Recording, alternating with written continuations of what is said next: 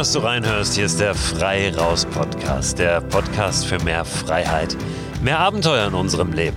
Ich bin Christoph Förster und habe wieder ein spannendes Thema für dich heute. Wir haben ja vor einigen Wochen gesprochen ja, über die Möglichkeiten, draußen unterwegs zu sein, gerade jetzt auch in Zeiten des Corona-Lockdowns, der sich ja so langsam wieder löst, langsam aber sicher, Gott sei Dank. Aber wir haben auch darüber gesprochen, was wir tun sollten und was wir lassen sollten da draußen. Das heißt auch, was wir dürfen und was wir nicht dürfen. Unter anderem kam da neben dem wilden Zelten auch die Problematik zur Sprache, wo darf ich eigentlich mit meinem Auto, mit meinem Wohnmobil, mit meinem Camper stehen? Und ich habe darauf hingewiesen, dass wir das nicht ohne groß nachzudenken machen sollten, mit dem Auto einfach wild irgendwo stehen. Ich habe auch gesagt, dass wir das eigentlich gar nicht dürfen. Daraufhin hat sich ein Hörer bei mir gemeldet, Ben. Und Ben war relativ erbost und hat geschrieben, das ist völliger Quatsch, ich darf das, ich darf mit meinem Auto mehr oder weniger stehen, wo ich möchte für eine Nacht. Wir haben dann so ein paar Nachrichten hin und her geschickt, da waren auch Auszüge von Gesetzestexten dabei und uns gefragt, wie interpretieren wir die jetzt richtig? Ich habe ihm dann versprochen, dass ich das nochmal recherchiere, eine offizielle Anfrage stelle und das Thema noch einmal aufgreife hier im Podcast. Und genau das möchte ich heute tun. Viele von euch wissen, dass ich gar nicht so ein großer Autofan bin. Ich bin lieber wandernd, Fahrradfahrend oder paddelnd unterwegs. Aber trotzdem interessiert mich dieses Thema. Ich wollte das ganz gerne mal klären. Übrigens habe ich selbst auch einen alten VW-Bus, also bin durchaus auch mal mit meiner Familie gerade dann auch campend unterwegs. Und ja, wen ruft man an, wenn man eine Frage rund um das Thema Auto hat in Deutschland? Na logisch, den ADAC. So bin ich gelandet bei Uwe Freers. Uwe Freers ist Geschäftsführer von PinCamp. Und PinCamp ist das, was früher mal ADAC Camping war. Also der Bereich des ADACs, der sich um alle Themen rund um das Campen kümmert. Mit ihm kläre ich jetzt die offenen Fragen. Zum Anfang soll er uns doch aber mal erzählen, wie sich die Corona-Situation in den letzten Wochen und mittlerweile ja sogar Monaten auf die Campingszene, auf die Campingwelt ausgewirkt hat. Brechen da jetzt nach dieser verordnungsbedingten Wartezeit nicht gerade alle Dämme? Absolut. Äh, schon in den letzten Jahren konnte man sagen, Camping boomt.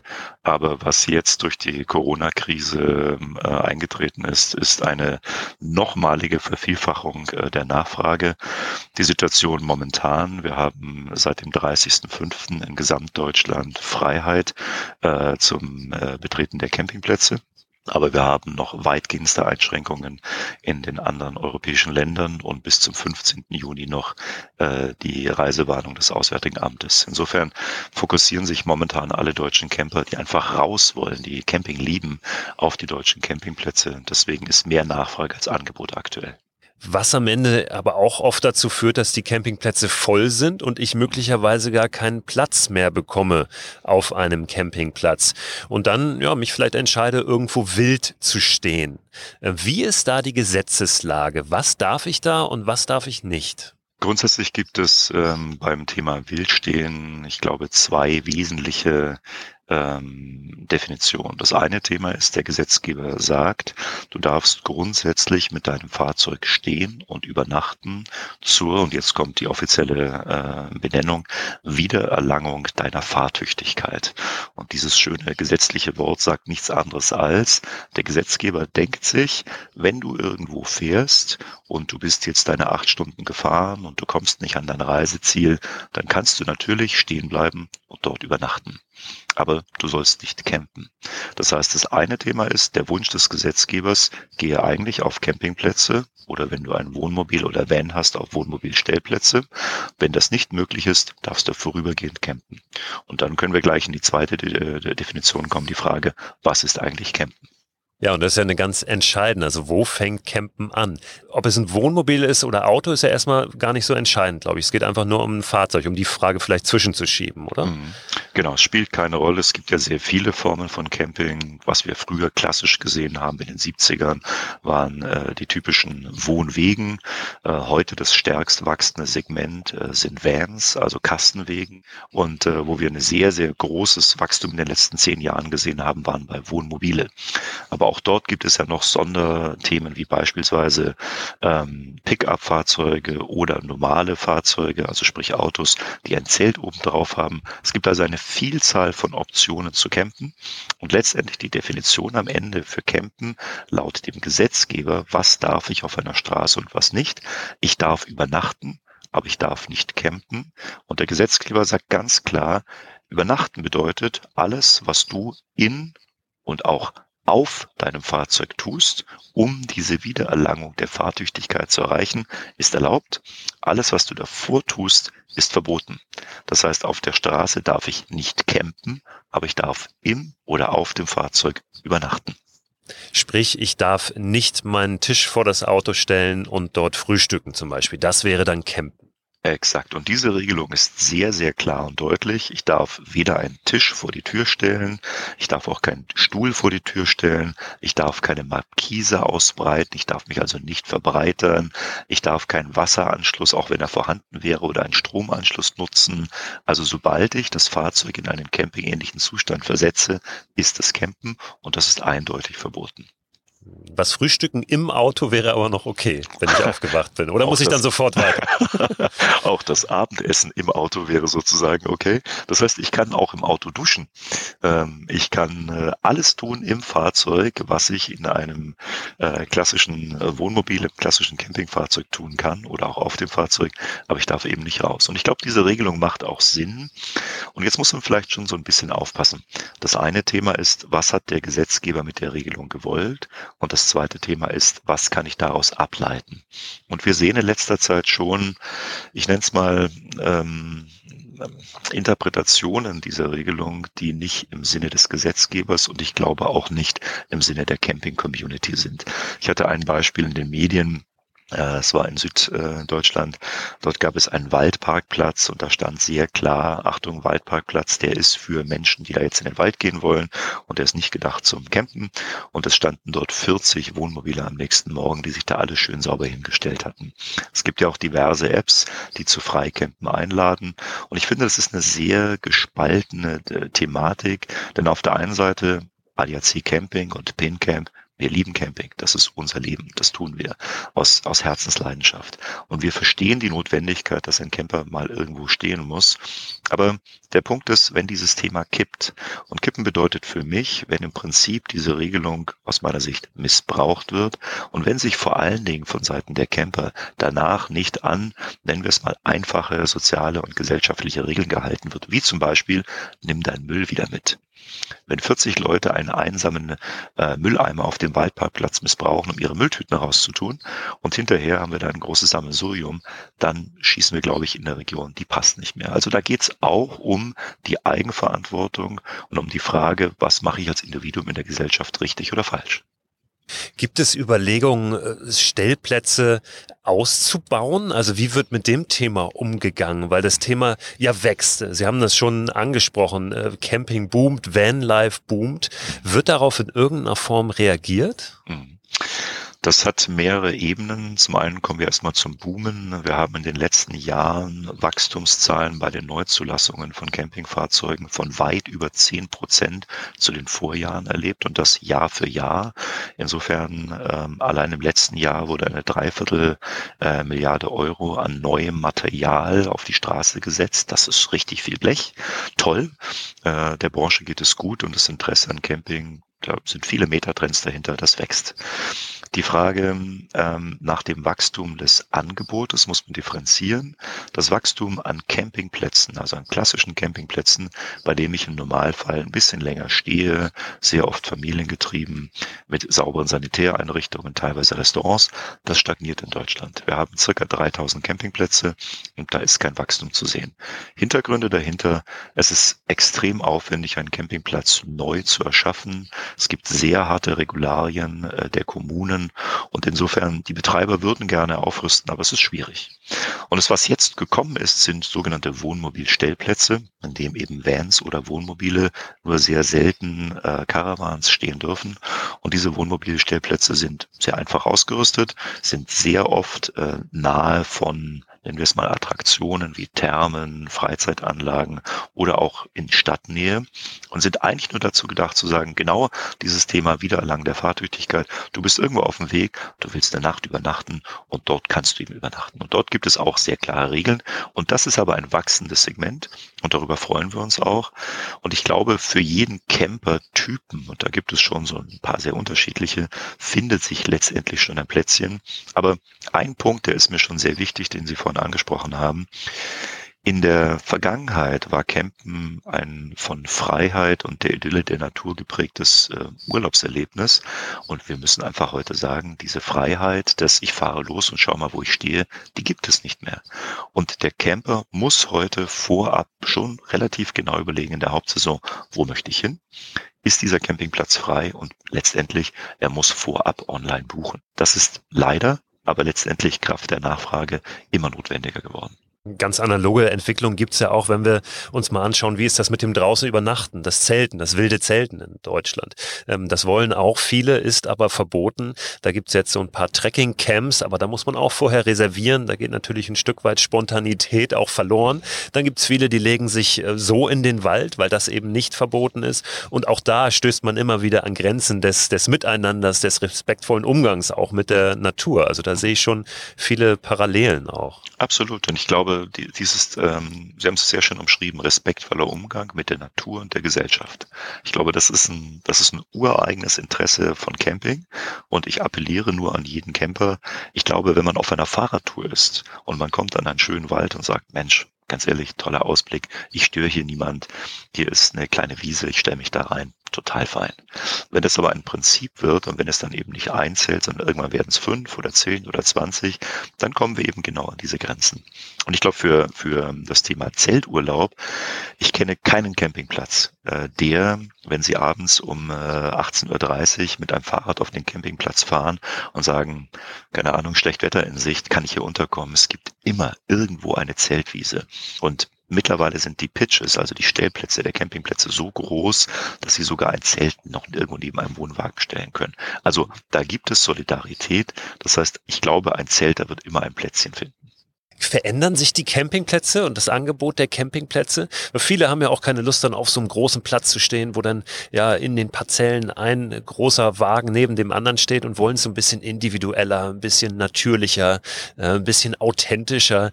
Gibt es da Entwicklungen? Können Sie da welche hm, ausmachen? Durchaus.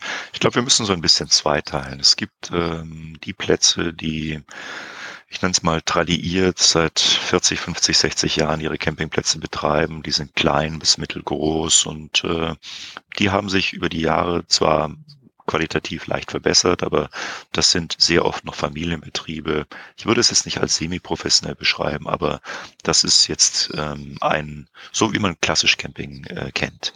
Auf der anderen Seite sehen wir eben eine sehr starke Professionalisierung von mittleren bis großen Campingplätzen. Und diese Professionalisierung hat auch zu einem signifikanten Wachstum äh, der Qualität geführt. Ich hatte gerade eben zufällig äh, von dem guten alten Spiegel, dem Magazin, einen Artikel aus dem Jahre 1970 gefunden. Und dort wurde beschrieben, wie ein Inspekteur eines damaligen Campingverbandes, ähm, der den Campingplatz geprüft hat, äh, dort in die Toilettenanlage kam, die aus einem Eimer und einem leicht angeknackten Brett bestand, wo man dann sein Geschäft zu verrichten hatte. So, das ist heute natürlich alles nicht mehr der Fall. Heute haben wir tolle Sanitärausstattungen und es gibt eben einen Metatrend und der Trend ist eben ähm, in Richtung Glamping in Richtung, wir wollen Glam äh, Camping eben auf der einen Seite diese Metafaktoren Natur, Freiheit und ganz, ganz wichtig für Familien, die Kombination aus Freiheit in Sicherheit. Ich bin auf dem Campingplatz frei, aber ich bin durch die Schranke und den Zaun gesichert gegen all den bösen Dingen draußen. Und diese Metaebene, die ist wichtig, aber die wird jetzt eben zunehmend kombiniert mit, ich möchte eben auch einen Stromanschluss und ich möchte Zuwasser, Abwasser haben. Ich möchte eine vernünftige Sanitäranlage. Und ich glaube, jeder, der ein paar Mal campen war, bekommt ganz, ganz schnell ein Gefühl, für welchen Camping oder welcher Campingtyp bin ich und wo will ich da eigentlich hin. Und auch da komme ich wieder auf mein Baby auf PinCamp zurück. Äh, wir haben die Campingplätze eben, wir besuchen vom ADAC 5.500 Campingplätze, äh, bewerten die, haben 240 Messkriterien. Das ist richtig aufwendig und unsere Inspektoren fahren über 100.000 Kilometer pro Jahr, um diese Plätze anzugucken. Und aus diesen Daten lassen sich sehr schön Kategorien bauen. Was sind denn Campingplätze, die wirklich familienkonform sind? Wo habe ich denn einen tollen Luxus? Wo habe ich ein tolles Restaurant? Wo bin ich direkt am See? Wo ist es groß und rummelig? Und es gibt eben Menschen, die sagen, ich will Rummel. Und die wollen Animation. Und für die ist das das Schönste. Und die anderen sagen, um Gottes Willen, das kann ich nicht. Also Vielschichtigkeit, Qualität ist angezogen und Professionalisierung. Auf der anderen Seite noch genug Plätze, wo wir Ruhe und Natur haben. Was sind Sie für ein Campingtyp? Haben Sie was vor dieses Jahr? Auf welchen Platz geht's? Ja, dank Corona hat sich mein Camping-Engagement in diesem Jahr schon leider reduzieren müssen. Äh, ich hatte vor, eine Tour zu fahren. Also es waren äh, zwei Themen. Einmal war der Plan äh, Südfrankreich und Costa Brava. Und das musste ich wegen Corona jetzt leider streichen. Und das ist sehr schade, weil ich äh, Costa Brava letztes Jahr beruflich einmal besucht hatte und mir dort eben einen tollen Platz ausgesucht hatte, der jetzt eben nicht möglich ist, was auf jeden Fall klappt. Ich bin seit drei Jahren äh, immer wieder in Deutschland unterwegs und habe mit meiner Tochter, die jetzt neun Jahre alt wird, einen kleinen, nennen wir es mal, ein kleines Hideaway für uns gefunden. Das ist Strandcamping in Waging in der Gegend des Chiemsees. Und äh, dort haben sie einen wunderschönen, tollen, großen See, Stand-Up-Paddling, es dürfen keine Motorboote fahren, viele Familien, es gibt solides bayerisches Essen, im Hintergrund haben sie die Alpen, also eine schöne Mischung aus Natur, sie können Bergwandern gehen, es ist so ein bisschen Idyll. Und äh, wir fahren wahrscheinlich, also wir haben Zugriff auf zwei Fahrzeuge, ein Kassenfahrzeug, das ist so das kleine, flexible, spontane, aber wir haben auch einen voll integrierten. Und äh, in diesem Jahr wird es wahrscheinlich der voll integrierte sein, weil äh, meine Lebensgefährtin mit zwei weiteren Kindern mit dazukommt und dann sind wir zu fünft und dann wird es in so einem kleinen Kastenwagen schon ein bisschen eng und dann brauchen wir eben das größere Fahrzeug. Da wünsche ich Ihnen einen großartigen Sommer und bedanke mich ganz herzlich für das Gespräch. Vielen Dank, Herr Flers. Hat Spaß gemacht, vielen Dank. Ja, ich hoffe, das war für euch ein bisschen aufschlussreich. Also Fazit, überall da, wo wir auch parken dürfen mit dem Auto, dürfen wir prinzipiell auch übernachten zur Wiederherstellung der Fahrtüchtigkeit. Alles, was drinnen passiert im Auto oder auf dem Auto, ist in Ordnung. Alles, was draußen passiert, ist verboten. Und dennoch sollte das kein Freifahrtschein sein, diese Regelung schamlos auszunutzen. Ganz wichtig ist auch in diesem Zusammenhang, ja, eine Verantwortung zu zeigen. Einmal gesellschaftlich, wie Uwe Freers es ausgedrückt hat, und vor allen Dingen aber natürlich respektvoll der Natur und unseren Mitmenschen gegenüber zu handeln, nicht nur an uns selbst zu denken haben wir das geklärt. Schönen Gruß an dieser Stelle auch nochmal an Ben, der mit seinem Nachhaken dafür gesorgt hat, dass ich heute mit Uwe Freers gesprochen habe und ja, wir das Thema nochmal glatt ziehen konnten. So, und jetzt ziehe ich euch nochmal wieder ein bisschen weg vom Auto hin Richtung Fahrrad. Ich habe einen sehr schönen Tipp für euch heute. Da kommt er reingeflogen. Und zwar lege ich euch sehr ans Herz, euch mal den ältesten Offroad Cycle Club, den ältesten Offroad Fahrradclub der Welt anzusehen den Rough Stuff Fellowship oder das Rough Stuff Fellowship. Ist gegründet worden, ich meine, an der walisisch-englischen Grenze 1955, standesgemäß in einem Pub und existiert bis heute. Und jetzt hat sich da irgendwann vor gar nicht allzu langer Zeit mal jemand hingesetzt und angefangen, die Archive zu durchwühlen. Und daraus ist ein Buch entstanden mit Aufnahmen, die einen wirklich direkt in eine vergangene Zeit beamen. Ich liebe diese Fotos. Wenn du davon schon mal so ein paar sehen möchtest, dann kannst du auf Instagram auch gerne vorbeigucken. Der Rough Stuff Fellowship Club hat eine Instagram-Seite, beziehungsweise es gibt ein Archiv, was quasi auf Instagram immer mal wieder Fotos rausschießt. Dieser Instagram-Account heißt RSF und dann Archives. Ich weiß ehrlich gesagt gar nicht, wie man das im Englischsprachigen spricht, aber so findest du es sowieso am besten. Also RSF und dann direkt alles in einem Wort Archives. Das Buch heißt eigentlich genauso, nur eben ausgeschrieben The Rough Stuff und dann Archives. Vielleicht weiß jemand von euch, wie man Archives im Englischsprachigen ausspricht, richtig?